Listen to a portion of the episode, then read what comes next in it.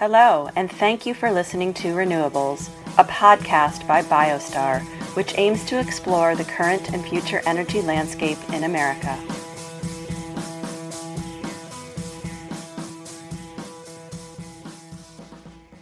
Hey, everybody, welcome back to Renewables.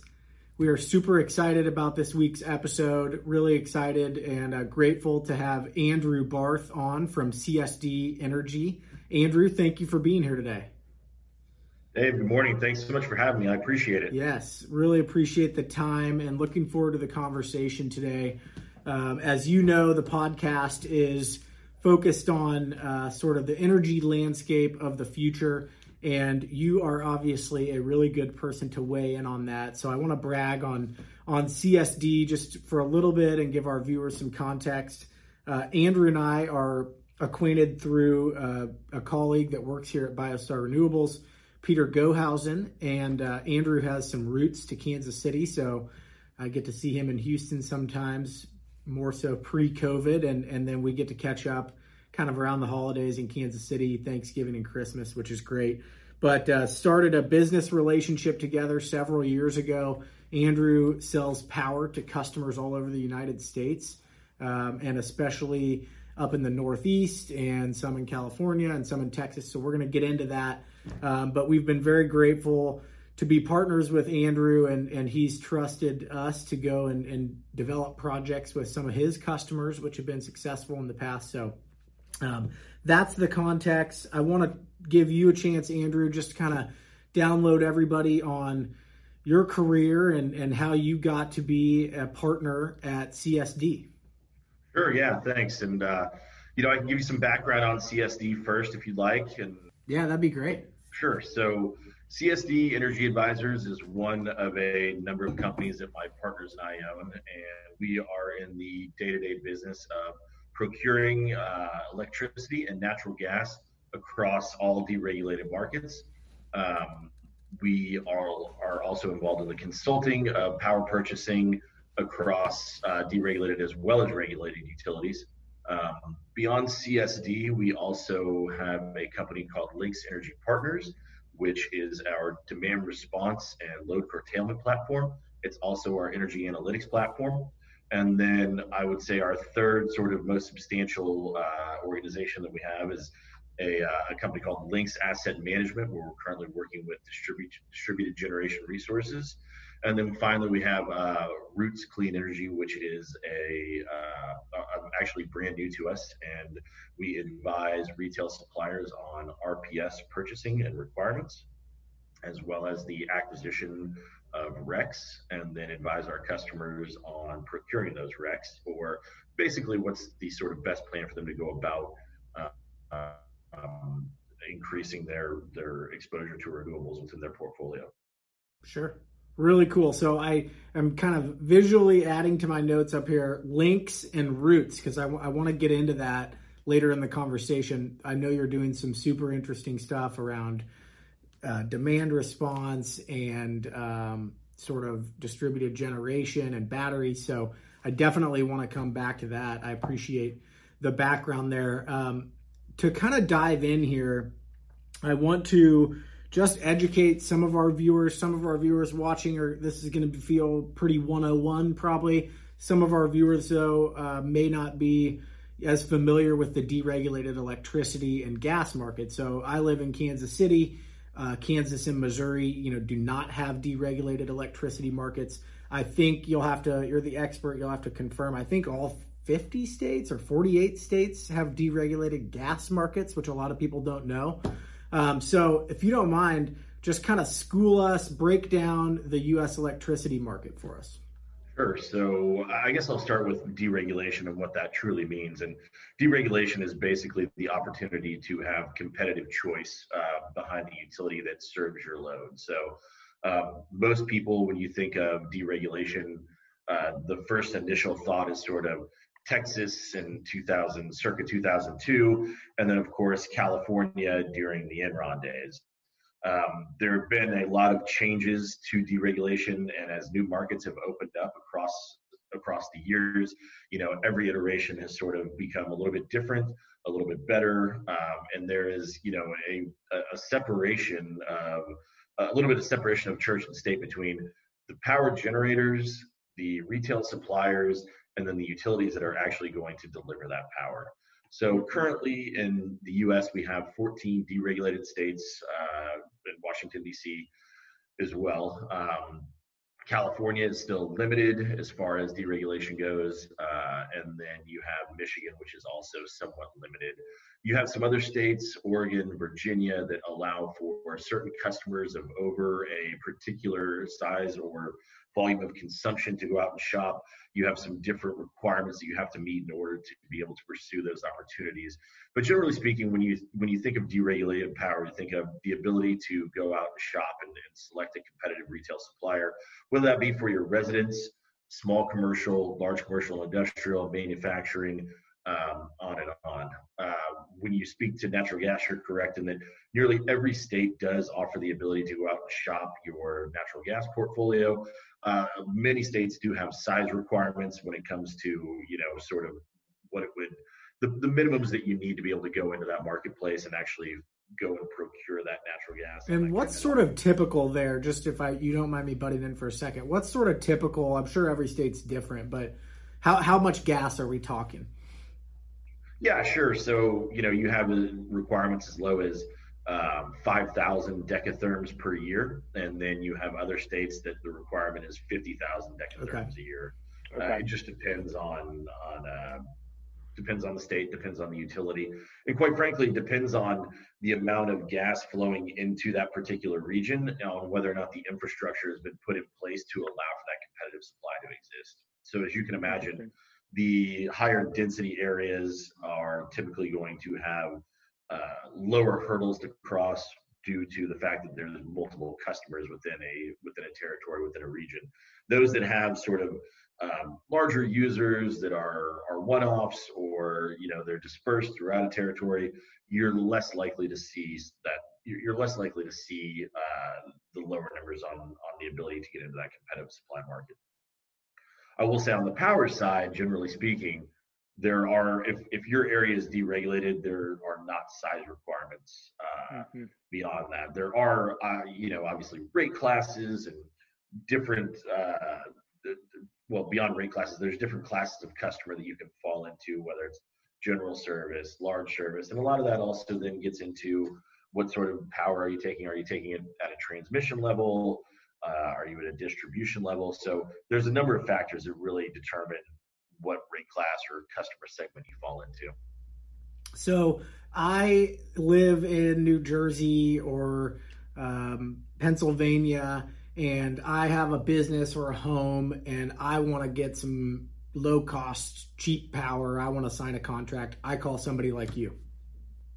Yeah, absolutely. So there's two ways to do it. You could do a direct source where you would go out and try to determine the best supplier, the best product for your home. And typically we see that in the residential market is that most people are going out and shopping on their own. When it comes to the commercial supply, you know, you often have nearly 150 retailers or more that are available to go out and actually get prices from.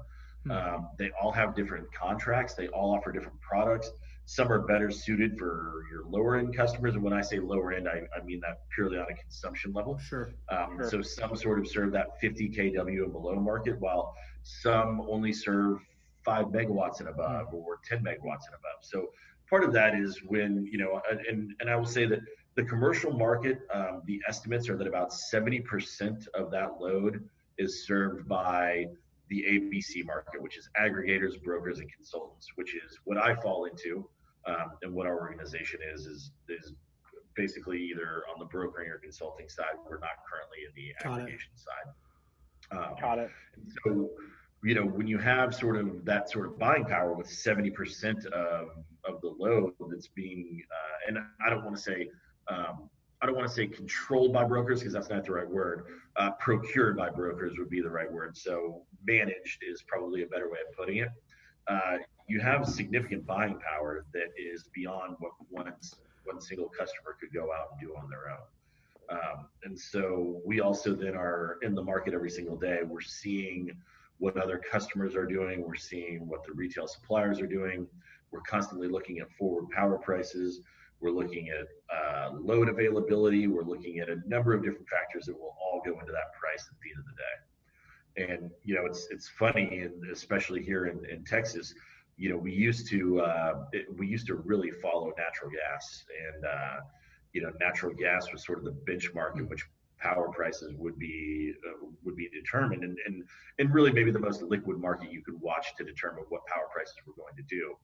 Nowadays, the renewables have become so uh, so important in that generation mix that uh, you know I there was a, a, speech given not too long ago, and it was a gentleman who'd been in in the power business for 30 years. And he said, you know, I used to wake up every morning wow. and look at the price of natural gas. Now the first thing I do is wake up and look and see what ERCOT wind is doing. And so it's, wow. it's been a dramatic shift over the past, I'd say, really three, four, five years in terms of in terms of the generation mix and what's really driving prices. Sure. Yeah, you were. Uh, so I want to definitely go to renewables. Uh, when we first started kicking some business around, you were the president of TEPA, uh, the Energy Professionals Association, which I'm sure you're still involved with uh, in your company. And I, I noticed even there, just from the first year we were there to the third or fourth year we were there, the difference in how much renewables was driving the conversation and uh, some some folks who like yourselves who you know selfishly I was there to try and find other brokers who have customers that want to do deals right? Um, and I remember year one everyone's it was sort of there was a lot of kind of blank faces and just not that much interest in it compared to two three four years later. It seems like everybody's customers were starting to ask about renewables and ask their brokers and it's one you know again selfishly for biostar um, we we really love working with andrew and his company for a couple of reasons. One they get it they get the pricing they have the utility bills available they understand what their customers are truly paying so it helps us when we're sizing a project. Um, but two they also have really trusted relationships and and you have long-term relationships with your customers which I, I think is interesting. So you're signing two three year contracts and then kind of renewing those. Talk to us just how about how you kind of set yourself apart from from the competition with respect to kind of managing that relationship and how that benefits your long-term business. Yeah sure. So i think there's a number of things and you know certainly i've, I've been on the consulting side for uh, I guess uh, just over 16 years now, which is sort of hard to believe. But you know, part of it is just experience in the market and understanding the customer needs and growing with your customers. And I think that's probably fair to say in in most industries, uh, you know, across the board. But you know, I think for us, where we try to really differentiate ourselves is we try to have a better understanding of the market um, and that's analytics. It is, you know, we have our own analytics portal. We're constantly analyzing usage. We're looking at different factors to determine where can we come in and and really help our customers uh, leverage their energy portfolio. And oftentimes that also turns into can we turn that into a into a, a revenue stream for them? Can we can we turn that into something that is, you know, basically what we sort of call power as a service or electricity as a service. And there's a number of ways that, you know, if you're, if you have capabilities and functionality at your behind the meter, then you can really leverage your positions and, and create that revenue stream. So I think for us, it's having those sorts of conversations. It's being on the forefront of, of the green initiatives it's understanding distributed gen and then also you know every state every market is so nuanced and so you really have to have an understanding of where you're able to participate and where you can maximize those revenues not just sure. are you able to create them but what sort of programs make the most sense for you whether that's a, sure. a demand response some sort of other load management program that exists and then uh, how do you put those those into play i think the other component too is that you know there's a number of sophisticated products out there um, and they're not right for every customer. And so I think what we try to do is rather than saying, look, we're really good at this one product, let's take that to our customer. It's let's hear what our customer sure. needs, let's understand that product, and then let's go find the best service provider for that product. So, sure. so rather, you know, we really want to, to to hear the customer, take exactly what they need, and then go find that solution for them. Absolutely. We say in our business all the time, you know, technology agnostic. Uh, if we don't know it and we're not experts, we'll tell you. But generally speaking, you know, be technology agnostic because the right, you know, different technologies are are beneficial for different customers. So, really appreciate that. So, talk to me. Oh, go ahead. We say too, you know, you do, you want to be, you don't want to be a problem looking, or I'm sorry, you don't want to be a solution looking for a problem. Right. You want to identify problems and then go find the solution. And I think that goes with, you know, technology agnostic or, or whatever it may be, is that you want to be able to to diagnose the problem and then go find the proper sure. solution. So talk to me. There's no doubt that the uh, as you mentioned, I, I love the quote uh, about tracking natural gas and now tracking wind and ERCOT.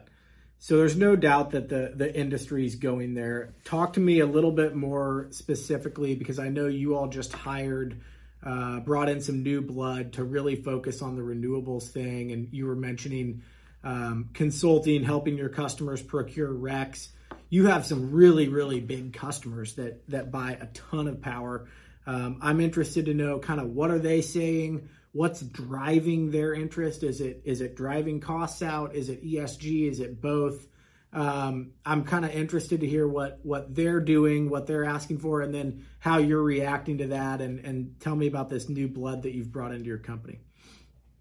Yeah, sure. And I think you know this is sort of it's the evolution of uh, of the customer and also the evolution of the products being offered from the in the renewable space, and that you know we'd have we'd have conversations um, even ten years ago, and the customer would just it, eh, most customers would say uh, you discuss green power do you have any desire do you have any uh, beyond desire do you have any requirements internally and oftentimes the answer was no um, and it was also sort of just understood that uh, buying that or acquiring that that power was going to be incrementally more expensive than what you could go out and source directly from the grid uh, in the traditional sort of um, natural gas sure. coal fired generation in that mix.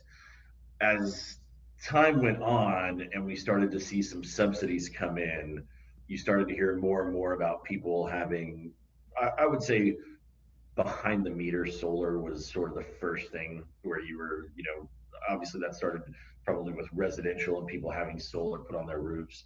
And then that sort of grew from there, where we started seeing customers actually having behind the meter solar. Um, and and at that time, even then, as you know, David, it was you had to have an extensive amount of either rooftop or space next to your location that you were not using, did not plan to use for some sort of you know 10 to 15 year period, um, and that you were willing to give to that that project development.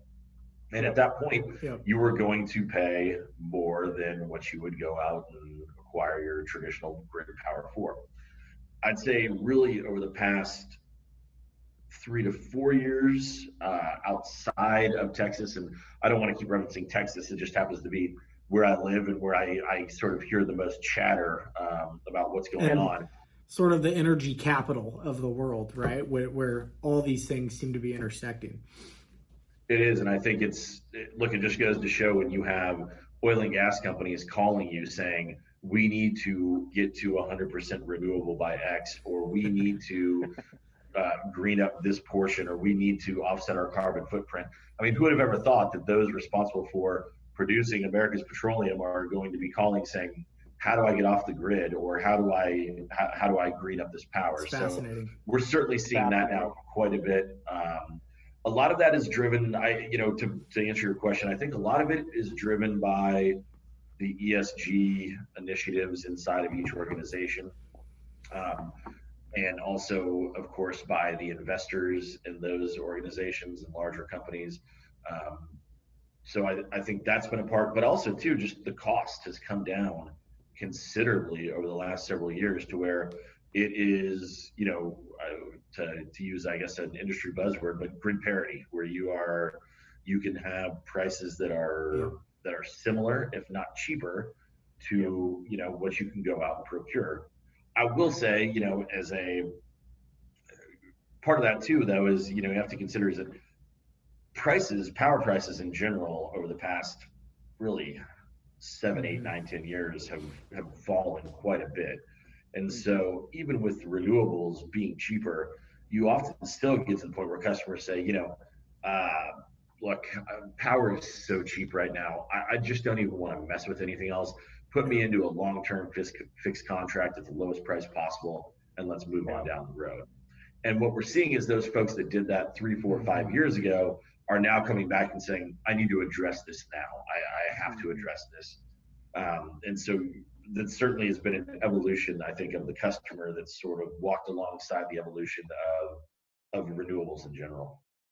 Sure. It seems to, in the project development space, we're hearing a lot of cost neutral seems to be kind of the new buzzword. So if you can deliver me renewable power at the same price, I'll buy it. Um, and that's been that's been super interesting. It seems like in the last you know 24 months you're really starting to hear that more. And I think you're right. I think the ESG um, initiatives and and demand is really pushing that. But I don't think that without grid parity or without reasonable prices, you would have seen the adoption that we've seen and, and hopefully continue to see. So I think it's absolutely a, a factor of both.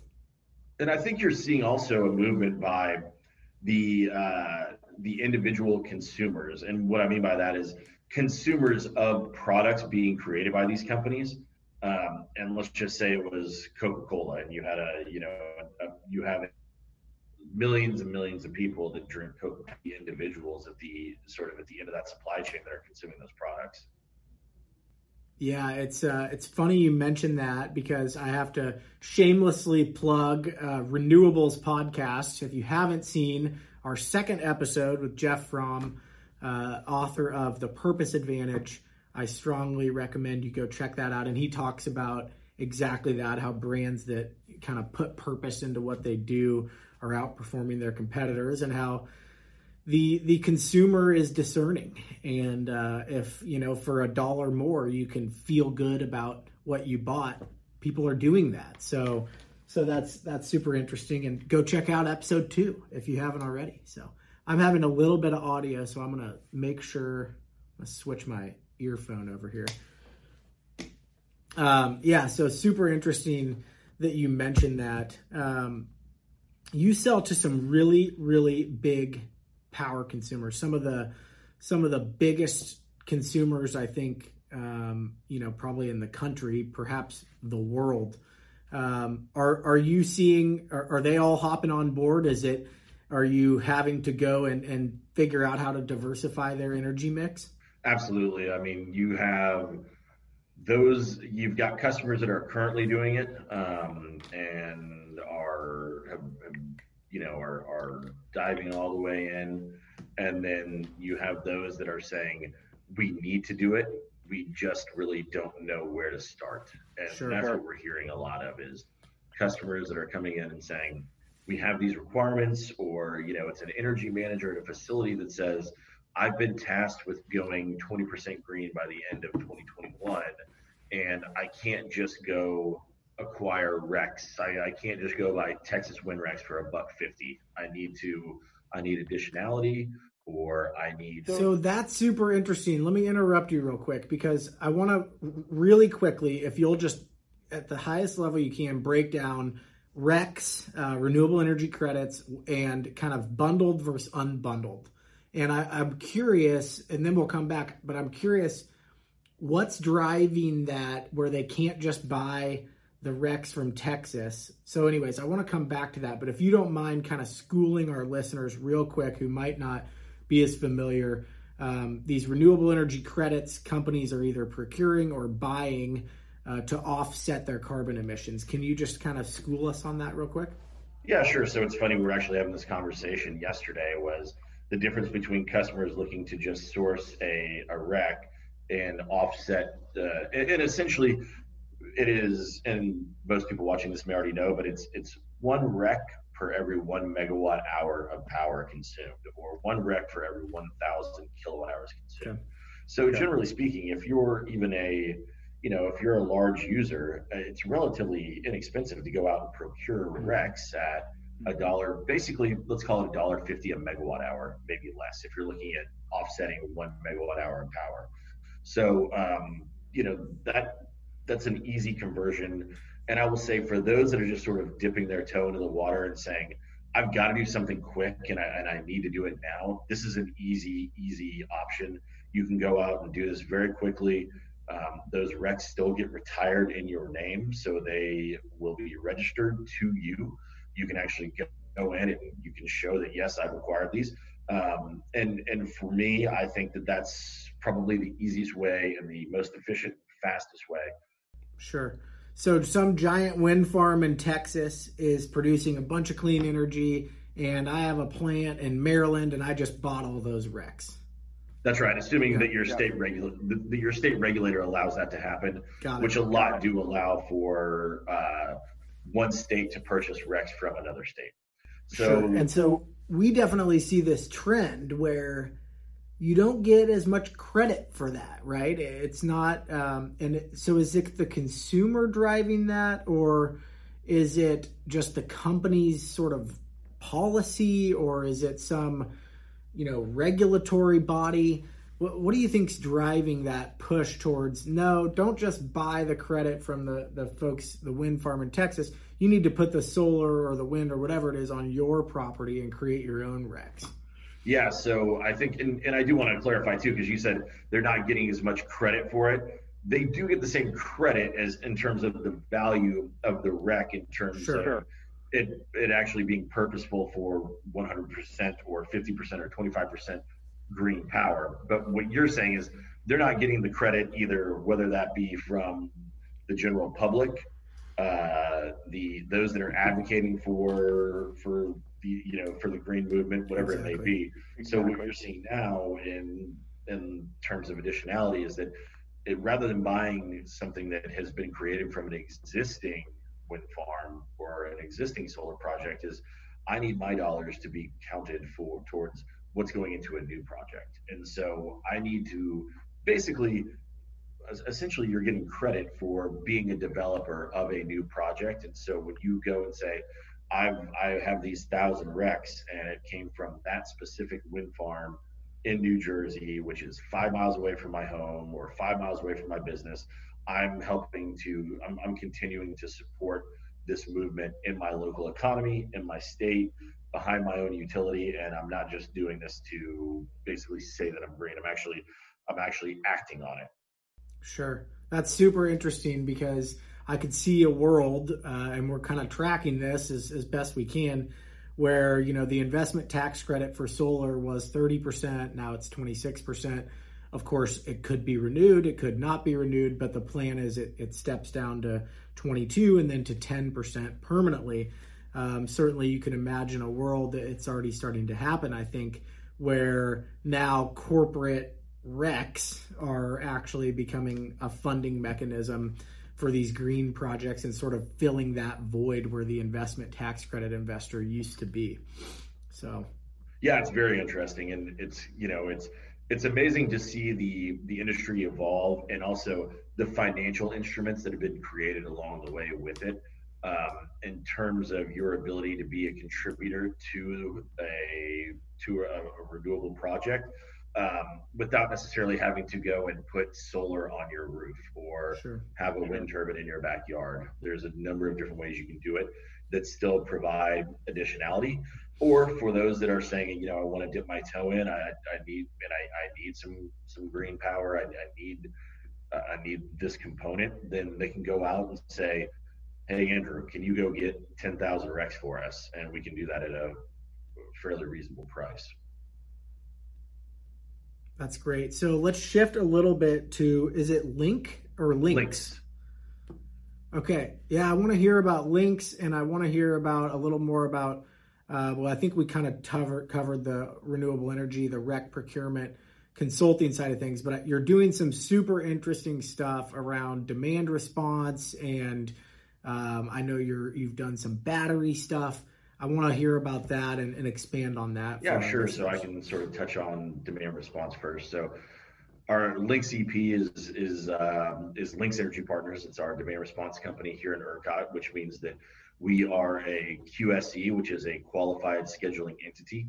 Uh, the way that demand response works is that there's a a significant amount of money set aside by ERCOT, um, and that money is set aside for companies to say, I will basically be on standby for you. And that if there's an issue with the grid where the grid is not going to meet the demands of, uh, is not going to meet the supply demands at that time, then these individuals will shut down uh, basically in order to, it's, it's kind of like you'll, you'll shut down your power in order to save your neighbor. Mm-hmm. And so there's a number of ways you can do it. You can do it as a manual shutdown where you're actually just turning off. Let's the easiest way would say, okay, I'm going to turn off all the lights in my building, uh, and I'm going to raise the temperature of the thermostat five degrees.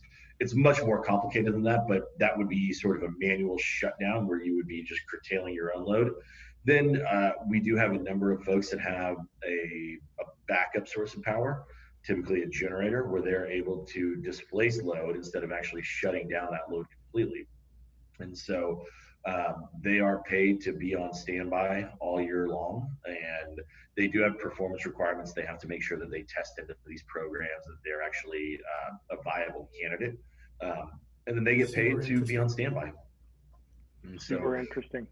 That's the demand response component. And there, there's a number of other. There's even within demand response, there's additional programs and um, if anybody has any questions on that, I'd be more than happy to, to dive deeper. But I think for the purposes of today, you know, talking through the curtailment piece is um, is really the most important to understand. And that's not just a program offered in Texas; it's offered in many, many states across the U.S. Um, and I would say that the the numbers are significant, especially as you get into some of these markets like California um, that are concerned with the you know California duck curve going sure. on, or they need to flatten out certain parts of the load, or they sure. need uh, frequency uh, frequency dispatch, whatever it may be. So um, there's a number of programs out there, and most likely, if you're a business that can either manually curtail or has a source of backup generation, there's a program out there that would that would suit your needs and would create a revenue stream for you. That's great. What types of customers are you working with so far? I mean, is it all types of customers, or are there certain folks that are, are kind of better fit for that than others? Yeah, so I would say first and foremost is if you have a backup generator over 100 kW, you are a great fit for any of the programs. Yep. Um, yep. You know, we see a lot of grocery stores participating. Think about high-end users that need that, that have generally steady loads. Um, so you'll have office buildings participating from 8 a.m. till mm-hmm. 6 p.m. We get a lot of manufacturing that's participating 24 hours a day, seven days a week. Um, I would say, you know, a, a, lot of hospitals actually participate because they're required mm-hmm. to have backup generators. Uh, so they already have them on site. Um, and so there's a number of, of different folks. But yeah, I mean, we see we see a little bit of everything. A lot of universities um, universities that are also required to have backup generation or have also created some sort of central energy plant that they can curtail load or offset load. So we're seeing that quite a bit these days. So if you've got the genset on site, you've already got a lot of the infrastructure, right? That's right. So, a lot of times, you're, so you're just naturally you're running so few hours. I mean, so there's only been I want to say there were two events last year in 2019 last summer, um, and we hadn't had an event previously since 2011. So you had eight years of folks getting paid to be on standby, testing once a year to ensure that they could do it, which uh, in most cases you have to test your generator once a year anyway. So mm-hmm. they were mm-hmm. using that as their test, and they were they basically been on standby for eight years, uh, receiving wow. revenue. That's great, Andrew. It, and one more, if I may, Dave. So that has also led us into the distributed generation component, which is we've realized that those folks that have these generators, they don't just have to be there for standby. We can actually use those to arbitrage real time and day ahead markets. And so that's a much more sophisticated product, um, but it is another way to create revenue. So you are actually monitoring the real time pricing and forward looking pricing and then identifying those opportunities to go and, and create arbitrage. That's right, and then dispatching those gen sets into those markets, whether it's day ahead, real time, uh, and then helping reconcile that revenue for those customers. It's it's really cool. It's really interesting. Um, I mean, just first of all, you know, as a business owner, uh, especially the the grocery stores come to mind, and, and that makes total sense because of all the refrigeration and everything they have. Um, it's super interesting. I love that you're, you know, it feels like you're you're right there. You're really delivering people their power. That's one thing that I love about the solar business is that, you know, we operate assets that people actually use in real time, and um, that just that that feels cool. I don't know, it's cool. Um, but I think that uh, what you're doing around the the demand response and and the kind of playing that arbitrage, like you said, is is so cool and interesting. I'm really excited to to track that because I think that that's probably a part of your business that that'll grow substantially. So congratulations to you on these new endeavors that you all have sort of expanded into. I think it's it's great that you're diversifying what you're able to offer your customers, and um, we sure appreciate getting to help your customers every once in a while. I really appreciate you coming on the podcast. Any other final thoughts? Uh, make sure make sure you tell our listeners your website so they can find you online if they want to reach out, have a question. Yeah, sure. Our website is www.csdenergy.com. You can also find us at lynxep.com, uh, LinkedIn, Facebook, Twitter, Instagram. Um, and just want to say, Dave, thanks for having TikTok. me. We certainly no, enjoy working with you guys on these projects, and uh, this has been fun to do. Thank you. Awesome. Andrew, take care, man. Have a great rest of your week. Thanks, David. Take care. Thanks. Bye.